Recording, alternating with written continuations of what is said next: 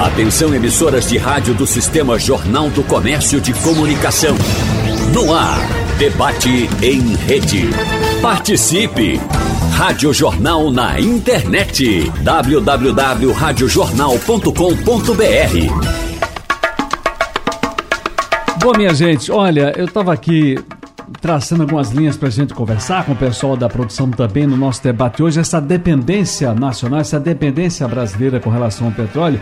Mas quando a gente fala sobre petróleo, muitas pessoas pensam, têm a errônea impressão de que essa substância somente apareceu na história como advento da Revolução Industrial. É, contudo, desde a antiguidade temos relatos que nos contam sobre a existência desse material em algumas civilizações. Os egípcios utilizavam esse material para embalsamar os seus mortos.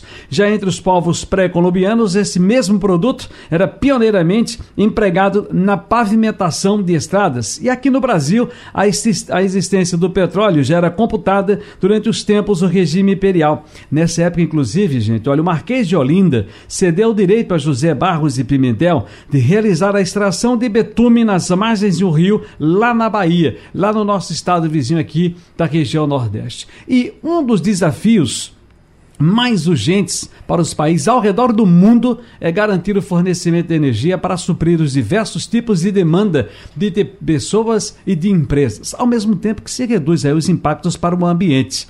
A palavra de ordem tem sido cada vez mais a descarbonização, ou seja, descarbonizar. A matriz mundial é composta, meus amigos e minhas amigas, principalmente por fontes não renováveis, como carvão, petróleo e gás natural. As fontes renováveis, como solar, eólica e geotérmica, somadas à participação da energia hidráulica e a biomassa, totalizam aproximadamente 14%, segundo dados do ano de 2019 que no Brasil né, eh, são baseados aqui pela empresa de pesquisa energética. A entidade também aponta que aqui no nosso país o uso de fontes como lenha e carvão vegetal, energia hidráulica, derivados de cana, entre outras, totaliza o correspondente a 48,3% da matriz energética brasileira. No debate desta segunda-feira, vamos conversar aqui com especialistas sobre o quanto o Brasil ainda depende do petróleo e os fatores que motivam essa relação.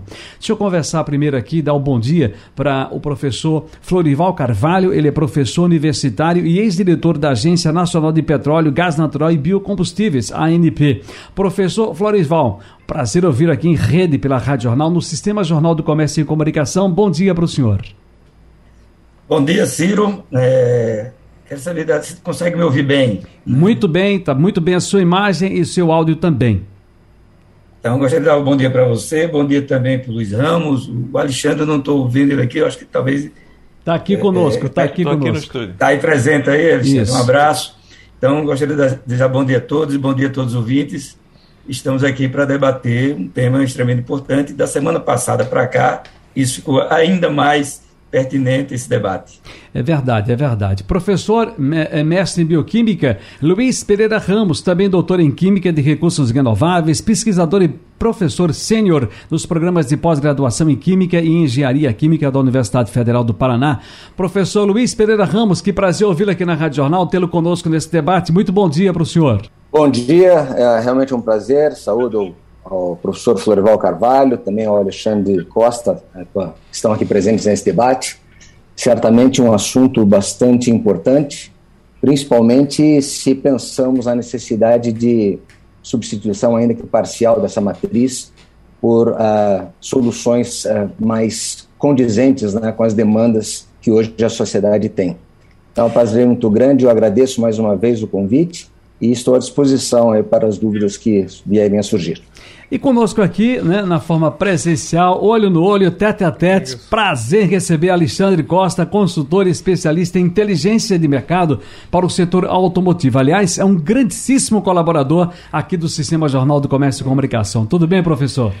Tudo bem, meu amigo Ciro. É, queria agradecer aqui a participação né, do, do professor Florival, do Luiz.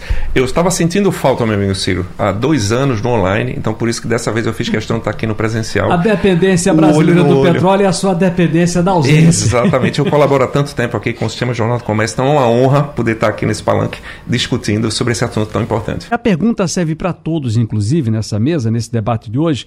Qual a nossa dependência, afinal, real, né, uh, na questão em relação ao petróleo? Que se discute muito, ah, mas a gente tem pré-sal, ah, mas nós temos refinarias, não é possível, nós temos. Por que somos dependentes ainda? Professor Florival Carvalho, faça-nos entender um pouco mais sobre isso. Ok, Ciro. Olha, evidentemente, é, o Brasil não tem essa dependência que volta e meia a gente escuta. Né? Desde 2006, 2007, nós passamos a ser superavitário em termos de produção de óleo e gás. Né? Você lembra muito bem, naquela época, o presidente Lula, com as mãos é, é, com óleo, declarando ali que o Brasil passava a ser superavitário, ou seja, até então, nós consumia mais do que exportava, ou do que produzia a partir de 2006, isso em 2007, 2008 teve uma base e tal, mas nos últimos 10 anos nós aumentamos muito a produção. Para a gente ter ideia, hoje o Brasil produz em óleo, ou seja, em barris de óleo, cerca de 3 milhões de barris e produz mais quase um milhão em equivalente em gás. Então a nossa produção hoje, juntando óleo e gás, chega a quase 4 milhões de barris dia. E o nosso consumo de derivados de petróleo, Ciro, seja de combustível, gasolina, diesel, hoje é em torno de 2,4 milhões de barris dia. Então, nós temos aí um excesso de óleo né, que é exportado. Nós exportamos hoje cerca de 700, 600, 700 mil barris de óleo dia. Qual é o problema hoje? E essa armadilha que o Brasil entrou, principalmente a partir do governo Temer e do atual governo, foi esse processo né, de é, é, desestatização da Petrobras, ou seja, de venda de ativos da Petrobras e a falta de investimento de refino. Enquanto nós hoje consumimos cerca de 2,4 milhões de barris dia, a nossa capacidade de refino mal atinge 2 milhões de barris. Então, isso quer dizer que nós temos que importar aí uma quantidade grande de derivados. É essa política de falta de investimento que foi feito em refino de petróleo, e nós vimos ah, lá no, em, há 10 anos atrás, ou 15 anos atrás, tinha os grandes projetos da refinaria ah, do Polo Petroquímico do Rio de Janeiro. Nós tínhamos o projeto da refinaria aqui de Abreu e Lima, a refinaria de São Luís, lá no Ceará, e a refinaria, desculpa, a refinaria do Maranhão e a refinaria do Ceará. O que é que aconteceu? Tudo isso foi é, cortado, foi fechado. Inclusive, a gente não entende até hoje, talvez agora algumas explicações possam surgir, por que, é que a refinaria Abreu e Lima ela foi projetada para 230 mil barris dia, para produzir principalmente S10, para atender o mercado nordestino, S10, ou seja, o diesel com 10 ppm de enxofre, né? e, no entanto, essa refinaria até hoje consegue mal processar 100 mil barris, ou seja, nem um trem completo, eram dois trens de 115 mil cada, é, é, é, cada trem de refino, fazendo 230 mil, e até hoje nós não conseguimos terminar nem o primeiro trem, e, e, o investimento é pequeno. Então, hoje, a nossa dependência, ela passa a ser, porque o nosso parque de refino é menor do que o nosso consumo diário. Então, o que é que preciso? Investimento em refino. Petróleo nós temos, o pré-sal deu uma grande ajuda. Né? Hoje, 75% do óleo que a gente produz hoje vem do pré-sal. Então, a realidade do Brasil antes do pré-sal era uma, após pré-sal é outra. E hoje nós somos o, o, o sétimo ou oitavo exportador de petróleo. Nós somos fazendo parte da OPEP por falta de interesse político, mas o Brasil podia muito bem estar fazendo parte da, parte da OPEP, em torno da quantidade produzida e do que a gente exporta hoje no dia a dia. Certo, aí o professor Florival Carvalho me fala em, em, no poder da exportação. Ele me traz uma, uma, uma imagem, inclusive, do ex-presidente Lula com a mão su, né, melada, suja do, petro, do, do, do, óleo lá, aquela mão uh, preta, né, que ele bota lá a marca dele. E me vem na memória, professor Luiz Pereira Ramos, ainda o presidente Getúlio Vargas, lá atrás, também na campanha do Petróleo é Nosso. Depois a gente passa pelo regime militar e nessa redemocratização a gente chega ao pré-sal. Mas ainda é grande, é relevante dizer que é enorme essa dependência brasileira, o porquê, o porquê. O senhor acompanha o professor Florival Carvalho nesse pensamento que ele acabou de nos trazer aqui? Não, sem dúvida nenhuma, eu acredito que o professor Florival é uma das pessoas uh, que mais uh, tem condições e dados para nos uh, dirigir né, nessa questão da avaliação da situação do petróleo no país. Realmente, a nossa grande, o nosso grande gargalo está na capacidade de refino. Eu talvez não concorde com ele na questão do, do, do, da linha de tempo. Eu acho que esse problema é, é, é, vem de, de longa data e são decisões políticas equivocadas que talvez uh, sejam, uh, em termos de espaço de tempo, uh, mais antigas do que aquilo que, em princípio, foi desenhado.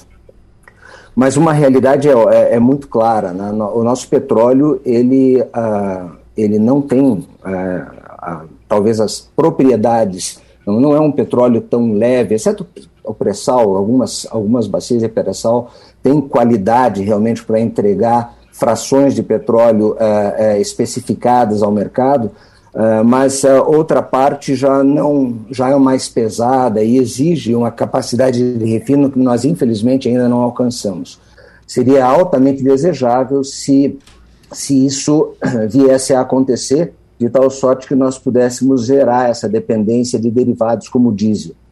Por outro lado, uh, nós temos uma uma importante ação de longa data no país em direção à, à substituição de parte desse, desse, dessa dependência de petróleo por combustíveis oxigenados ou por combustíveis sustentáveis, né? mesmo hidrocarbonetos que possam ser produzidos a partir de recursos renováveis e que venham a auxiliar na, nessa balança. Né? E uh, nesse ponto também Uh, nós, infelizmente, apesar de bons, boas ações terem sido realizadas na área do biodiesel, na área do etanol, nós ainda vemos que uh, os biocombustíveis, de uma forma geral, não se enquadram na lista de prioridade do governo. Existem várias ações que poderiam ser feitas, algumas delas de fácil concepção, que uh, fariam com que essa realidade realmente fosse modificada com um ganho ambiental fabuloso, né? Eu, eu fico muito triste quando as pessoas vão ao posto de gasolina e ficam calculando 70% de, de, de, de, valor do etanol em, em, comparação com a gasolina, porque ao fazê-lo, é, desconsideram todo, toda a vantagem ambiental que o etanol propicia. Mas eu também concordo com o consumidor que, uh, e eu sou um consumidor, que não deveríamos ser nós a pagar essa conta. Deveria haver algum mecanismo para fazer com que esse, com essas externalidades oriundas do uso de biocombustíveis pudesse chegar de uma forma mais inequívoca, mais comprovada ao consumidor. Quando o professor Luiz Pereira Ramos nos chama a atenção para essa, essa, como é que a gente, chama? Essa matemática da bomba de combustível, eu também já faço muito isso há um bom tempo, porque os carros vêm agora, todos eles são uh, flex, né? Você pode botar uma, uma, uma, uma, fração de álcool, uma fração de gasolina, enfim, mas aí a gente se esquece, eu não entendo a questão da bioquímica, a gente se esquece que já há todo um trabalho feito pelos pesquisadores, pela, pelos mestres, a expertise eh, vem deles, né? Mas, lamentavelmente, eu tenho que dizer o seguinte, por mais que a gente diga que o etanol ou álcool é nosso, até porque vem da cana, e eu vou dizer aqui, me permitam, senhores, algo bem popular que eu falei antes de começar o programa aqui para o professor Alexandre Costa. O boi é cana de açúcar, minha gente. Se aproveita absolutamente tudo. E é o álcool nossa, aqui do nosso quintal, da nossa terra. Só que a gente não pode esquecer que ele é transportado por um caminhão que é a diesel. E aí a gente continua na dependência do petróleo, professor, é isso? É exatamente isso. Eu vou pegar o gancho do que os nossos amigos falaram agora, que eu achei muito pertinente. Primeiro que a gente entender que não basta ter o petróleo, precisa ter o petróleo refinado para que eu possa tirar dali os subprodutos. Então a gente fica dependente dessa questão dessa tecnologia para o refino. E a questão de que a gente tem outras alternativas de combustível. A gente estava comentando até aqui no, nos bastidores que houve um erro estratégico, não vou dizer tanto um erro, porque foi a visão naquele momento, há 70 anos atrás, né? a gente comentou aqui rapidamente que Juscelino Kubitschek é, ele optou por rodovias e não ferrovias. Naquele momento, realmente, o Brasil precisava industrializar, um Brasil, é um país é, basicamente rural, mas precisava de industrialização e precisava escoar essa produção e precisava interiorizar. Então, a rodovia realmente foi um bom caminho naquele momento. Só que isso gerou uma dependência, como você bem falou agora, do de deslocamento da produção através do que? Do diesel. Mas a, a, deixa, deixa eu interromper ele para dizer o seguinte, que ainda me lembro, Sim. muito novo ainda, acho que tinha 12, 12 uhum. 13 anos, em 1979, quando foi lançada aquela campanha, o Fiat 147 Exato. era o carro que, que foi o carro que lançou o petróleo, não, o, o álcool. O, o, né, o etanol combustível, exatamente. Combustível, exatamente Puxa, agora a gente vai ter, inclusive meu pai reclamava que sim, sim. O, era um carro que já vinha todo atravessado, era álcool, que tinha aquela desconfiança, isso, né, isso. Dessa, dessa matriz energética. É álcool e ainda mais o motor atravessado, né? É um motor transversal. Foi, foi, exatamente, foi uma grande revolução. E como eu comentei também, a gente estava aqui batendo um papo muito bacana antes da gente começar, que o Brasil e a Índia são países que têm uma possibilidade aí de, de ser um dos grandes, vamos dizer assim, players do mercado, falando de energia renovável. Não só dessa questão eólica é, e solar, mas principalmente do etanol como combustível.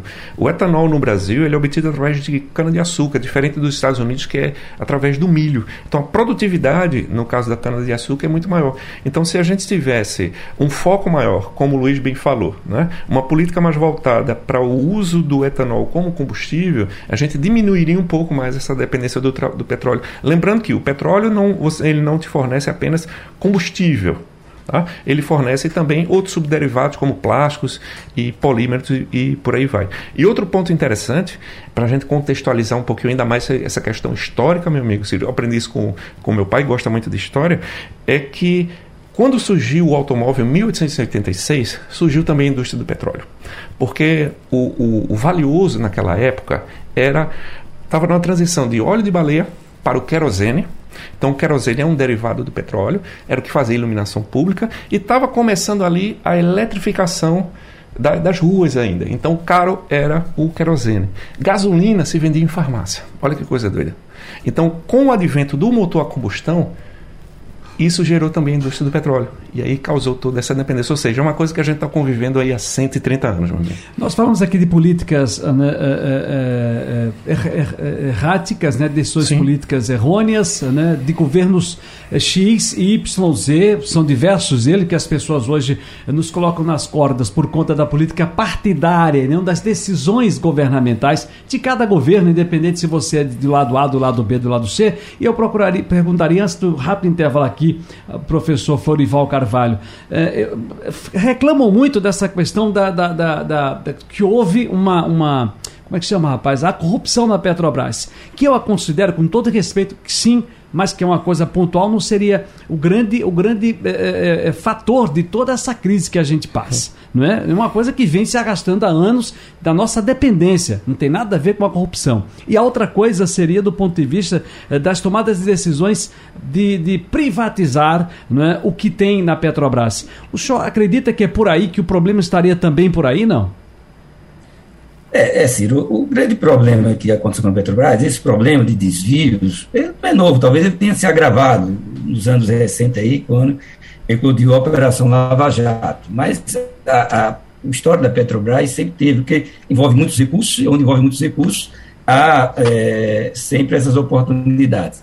Mas eu acho que foi um erro estratégico da Petrobras esse processo de de privatização, né? ou seja, a, a gente está vendo, tá, uma armadilha que nos colocaram, porque é que justificou esse aumento, esse mega aumento da semana passada? o desabastecimento. Por que desabastecimento? Porque você não pode comprar lá fora mais caro para vender aqui mais barato. Né? Então, quem vai fazer isso? Né? Quem vai gerar esse subsídio para comprar mais caro e vender mais barato? E aí levou a isso, ou seja, justifica agora importar, porque nós precisamos país abastecer, mas lá atrás foi por uma decisão equivocada de não aprofundar os investimentos em refino, de construção de mais refinarias. Deixa eu dar uma passadinha aqui no nosso painel interativo.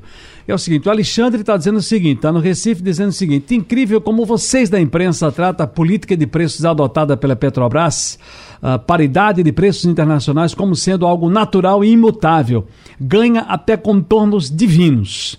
É, vontade de Deus é mercado, nada mais falso. O Brasil produz em reais mais de 80% do petróleo que consome. Nossos custos não passam de 20 dólares o barril. Tínhamos condições de produzir 95% dos combustíveis que consumimos nas refinarias que pertenciam à Petrobras. Três já foram, eles chamam de doadas, né? Logo sinto falta de um pouco uh, de profissionalismo uh, no tocante a isso. É como se fosse mais debates como esse aqui, pois nunca vocês chamam ninguém que seja um discípulo desse mercado. Estamos aqui com três especialistas que podem discutir isso muito bem.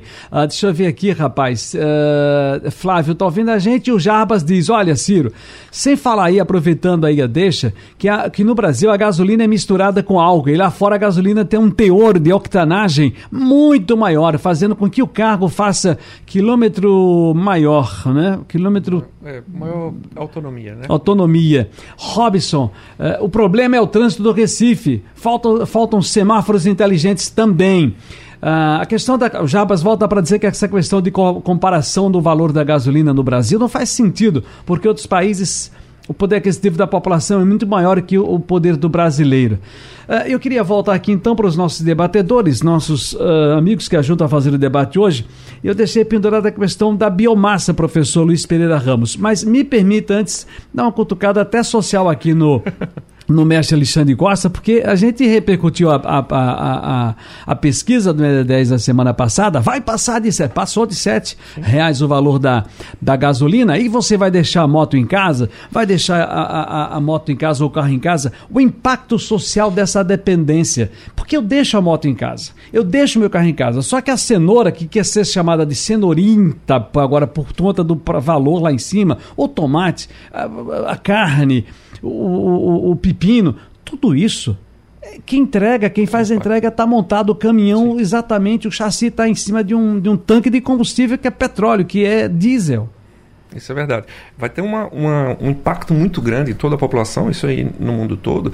O que, eu, o que eu enxergo é que vai haver aí uma fragmentação, por exemplo, quem precisar de veículo leve de transporte, aquele que a gente estava ali comentando, as pessoas vão optar por motocicletas elétricas. Isso já está acontecendo esse fenômeno. Inclusive, antes de vir para cá, eu parei numa, numa revenda que tem 14 modelos de motocicletas elétricas. Olha só que, que interessante, coisa que há cinco anos a gente não via no mercado. Muita gente vai optar pelos veículos veículos híbridos e elétricos, que isso já está acontecendo.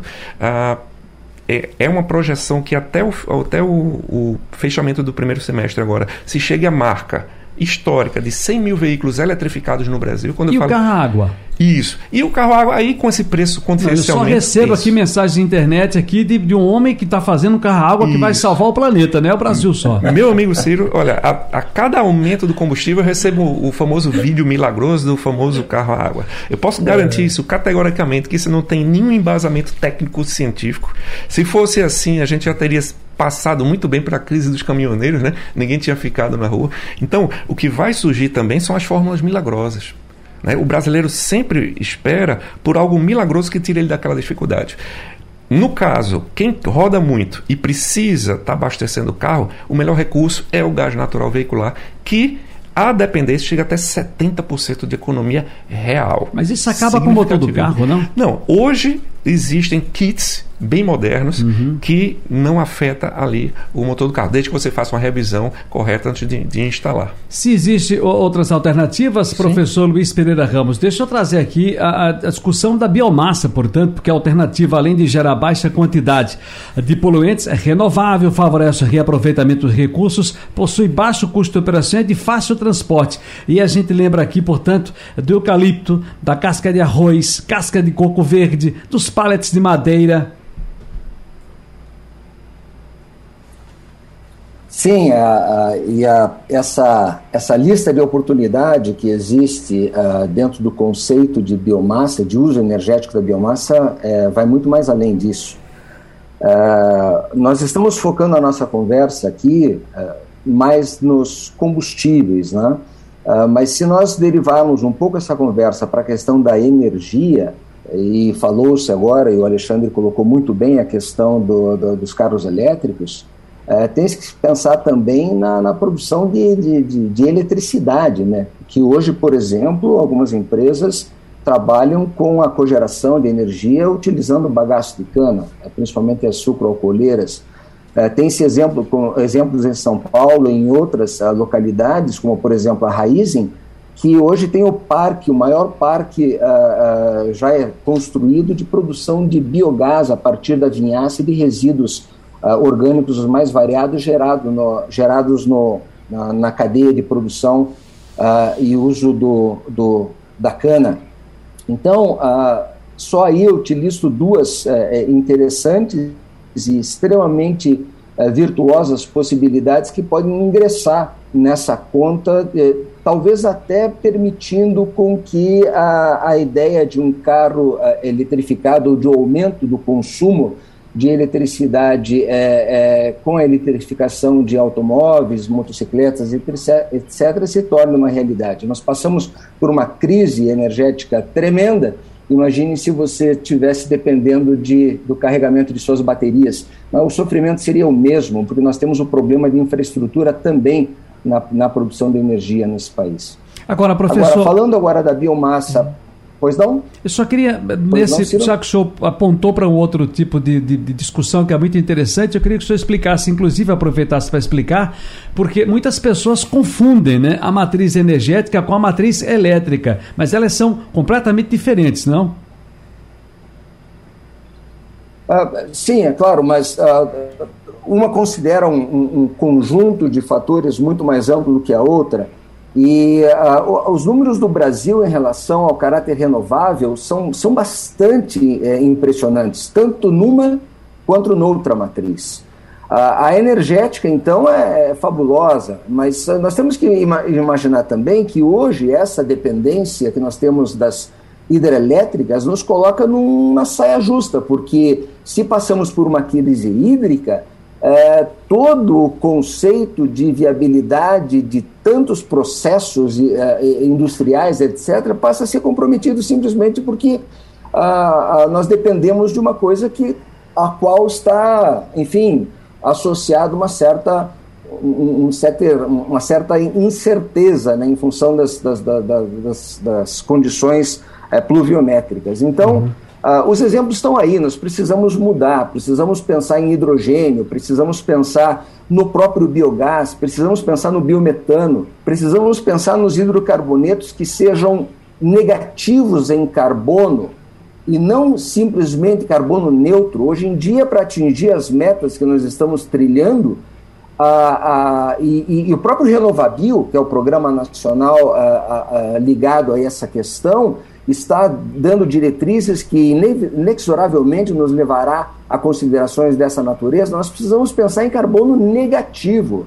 Né? E, e existem já movimentos, eh, algumas, algumas eh, demonstrações pilotos, mas pilotos de grande escala, né? não seriam unidades comerciais ainda, mas já se começa a demonstrar possibilidades interessantes de reforma de CO2, com captura de CO2 do ar para a produção de gases de síntese, que na verdade é uma mistura de monóxido de carbono e hidrogênio. Esse hidrogênio pode ser utilizado diretamente para fins eh, energéticos, eh, ou então essa mistura de gases hidrogênio e monóxido de carbono ser utilizado por uma técnica conhecida já há muitas décadas, que é a síntese Fischer-Tropsch, para a produção de hidrocarbonetos uh, renováveis e sustentáveis. Então, o, o, que eu vejo quando a gente discute situações como essa, eu já passei por várias circunstâncias, tenho absoluta certeza que os meus dois colegas é, também já passaram por muitas situações dessa natureza, particularmente o professor Florival, pelo seu envolvimento né, anterior com a ANP, é, a, a, a, às vezes, a, tratativa dessa questão mais como uma política de governo e não como uma política de Estado. As coisas não migram, as ideias até florescem, as ideias até surgem, as coisas até começam a se vislumbrar em termos de, de, de, de possibilidades. Isso aconteceu com o etanol, aconteceu com o biodiesel e, e, e agora está acontecendo com o óleo vegetal uh, o, o, hidrogenado, né, que é o HVO, é, e, e, outras possibilidades. Quer dizer, existem caminhos a serem trilhados, só que o Brasil precisa investir nessas tendências e, faz, e, e, facilitar, inclusive, o ingresso da iniciativa privada nessa questão, que é uma carência imensa que nós temos. A universidade tem ideias e tem processos, e tem produtos. No entanto, é, o desenvolvimento científico realizado na universidade atinge uma barreira que é chamada, a famosa, uh, a o famoso Vale da Morte, que é o, o, momento a partir do qual o investimento é de alto risco e o governo não está preparado para fazer esse investimento. Né? Quer dizer, os elementos já estão na mesa de que há viabilidade, agora é preciso que a, univers, que a, que a universidade tenha parceiros da universidade, na, perdão, na, na, iniciativa privada, ou mesmo que a, universidade, que a iniciativa privada é, é, invista mais no desenvolvimento de tecnologia brasileira para ser instalada aqui, coisa uhum. que nós temos condição de fazer. Perfeito. Então, veja, biogás, etanol, biodiesel, óleo vegetal hidrogenado, os próprios óleos vegetais leves, os hidrocarbonetos derivados de reforma e síntese Fischer-Tropsch, ou hidrogênio, gás, existem grandes possibilidades que resta nos saber é, é, como explorá-las da melhor é, maneira. Professor Florival Carvalho, veja bem, eu estava lendo aqui um artigo, não sei se os senhores tiveram acesso ao arquivo que está na Folha de São Paulo, de ontem à noite, mas aí já está repercutindo hoje, do professor, acho que é essa a pronúncia, Nabil Bonduk, que é da USP São Paulo, dizendo o seguinte: gasolina mais cara e subsídio ao diesel seriam ótimos para as cidades, o ambiente e os pobres. O tarifaço dos combustíveis poderia ser uma excelente oportunidade para o Brasil implementar uma nova política de mobilidade urbana integrada com a transição ecológica nas cidades, iniciativa essencial em tempos de emergência climática e com a redução das desigualdades urbanas. Ele continua aqui na frente dizendo o seguinte: o debate sobre subsídios ou redução de impostos nos combustíveis está restrito às áreas econômica e política do governo e do Congresso, ou seja, a preocupação com o equilíbrio fiscal e a tentação populista todos buscando amenizar o impacto no aumento dos preços do consumidor gerado pela equivocada paridade com o mercado internacional de petróleo. Qual é a sua opinião, professor? Não, eu, eu concordo. Eu não, eu não, li o artigo, não tive tempo ainda, não tive acesso ao artigo. Mas exatamente esse debate que é feito hoje no Congresso Nacional sobre questão de, de tributos e tal, isso é um, uma falácia, porque é o seguinte: se vai ter é, é isenção de tributos, é recurso que deixa de entrar no tesouro. Isso vai fazer falta em outras áreas. Vai fazer falta na área da educação, vai fazer falta na área da saúde, vai fazer falta na parte da habitação. Então, o debate, eu acho que ele é, é ele é mais profundo no sentido de onde é que está a raiz do preço. A raiz do preço está na paridade, ou seja, o brasileiro não ganha em dólar, ganha em real. Né? Então, é, é, a Petrobras produz cerca de 70%, 80% dos seus custos em real, não é em dólar. Né? Então, essa questão da paridade, você vê, o lucro da Petrobras no ano passado foi 106 bilhões de reais, ou seja, mais de 20 bilhões de dólares. Né? É um lucro que a Shell, que é uma petroleira que atua em todo o mundo, não chegou nesse valor. Né? Então, há, há um, ganho excessivo hoje por parte dos acionistas da Petrobras né? e de todas as petroleiras, ou seja, o aumento do petróleo ganha as petroleiras, principalmente, ganha no caso do Brasil, o governo federal, em termos de tributos e taxas que arrecada, ganha as distribuidoras ganha o dono de posto, evidentemente os acionistas da Petrobras, né? Ganha governador, ganha prefeito, ganha todo mundo. O único que perde é a sociedade, é a população que está pagando esse preço. O senhor, o, senhor, o senhor me abre uma discussão, queria deixar para o final, para a gente fechar aqui o nosso debate de hoje, mas que já encaminho com o senhor também, que é o seguinte, mas mesmo assim, e aí a, a notícia já está aí para todo mundo acompanhar, o valor que recebeu de bônus o presidente, o senhor Silvio Luna, da Petrobras, a gente vê eh, a disparidade, inclusive, nos próprios né, que fazem parte do governo na disparidade de valores. Mas aí a gente escuta né, de todos, porque não é uma, não é uma empresa 100% pública, ela é uma economia mista, dizer o seguinte: não podemos trabalhar com política uh, de, de, de, afirmação social, né, de defesa do social apenas. Mas quando se vai nesse setor, é muito pequeno e, e o impacto social nessa questão do petróleo, professor, é gigantesca, né? Uhum, exato, Ciro. Né? Ou seja, outra coisa, a gente tem que entender que o petróleo, o preço do petróleo é um preço político. Quem determina o preço do petróleo é o grande sindicato da OPEP que determina. Ou seja, o custo de exploração de petróleo é bem inferior ao preço que ele é comercializado. Né? E é um recurso, ou seja, que é da nação, digamos assim, porque enquanto no subsolo, é claro, você tem que ter os investimentos para procurar esse óleo, é claro, e você tem que ser monetizado, ou seja, e o acionista ele tem o direito de, de receber os seus lucros. Agora, chega um exagero onde se sacrificar toda uma sociedade, toda uma população, para beneficiar uma meia dúzia de acionistas. Eu acho que esse é um debate que o, o Brasil precisa travar e o brasileiro precisa entender. Deixa eu começar a encerrar o debate hoje. Nós já estamos ali a 11h56. Eu preciso encerrar o debate só para começar com Alexandre Costa, consultor especialista Sim. em inteligência de mercado para o setor automotivo, dizendo o seguinte: e o consumidor. E nós que estamos ali na bomba, no, no posto de gasolina, de diesel, de etanol. Como é que a gente fica nessa? A gente não tem como lutar, não tem nenhuma defesa. Eu vou falar de, de um comportamento que existia né? que antes da pandemia as pessoas deixavam o carro em casa de segunda a quinta e iam trabalhar na sexta de carro.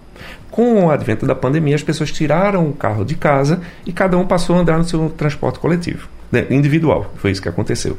Agora, com a flexibilização da pandemia, o que, é que vai acontecer? Essa mesma política. As pessoas vão, esse mesmo movimento, as pessoas vão voltar a deixar o carro em casa, pelo custo, e só vão sair de casa na sexta, sábado e no domingo.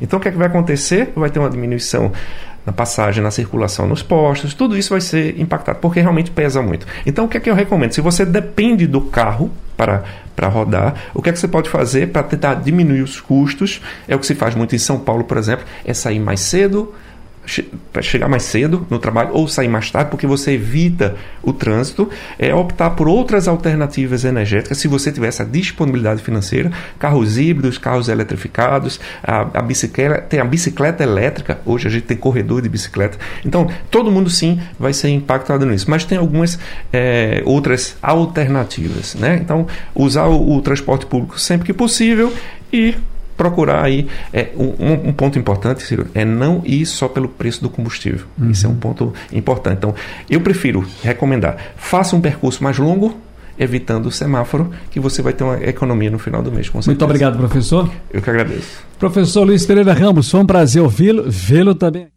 Sistema, muito obrigado pela participação no debate. Foi um prazer muito grande. É, um comentário uh, de fechamento, eu sigo na, na linha da reflexão feita pelo Alexandre, que eu achei muito oportuna e muito boa. É, a questão energética no, no país e no mundo também passa muito por uma reflexão nossa, interna, de como alterar hábitos e, e, e melhorar um pouco a eficiência daquilo que nós uh, utilizamos e necessitamos utilizar no dia a dia. Isso passa, inclusive, pela questão do lixo, né? do lixo orgânico municipal, do quanto nós geramos de resíduos orgânicos. É, então, a, a, essa, essa é uma perspectiva importante, que nós pensemos mais um pouco no planeta e na sustentabilidade na medida em que fazemos usos dos recursos naturais. Uhum. E eu espero que, seja nesse governo ou no próximo, não me importa, nós estamos em ano eleitoral, que o Brasil tenha efetivamente uma, um, um movimento de pensar o futuro. Nós temos aí o programa o combustível do futuro. Esse é um programa extremamente importante que precisa ser pensado com grande profundidade, porque Perfeito. é nessa reflexão que nós uh, chegaremos aonde nós gostaríamos de estar, como foi aberto por você, Ciro, a questão da, da independência energética. Então, Muito esperemos obrigado. que isso venha a ocorrer e que nós tenhamos líderes que estejam realmente preocupados com esses temas. 15 segundinhos, professor Florival Carvalho. Muitíssimo obrigado ao senhor também pela participação. Eu que agradeço, Ciro, e estamos sendo à disposição.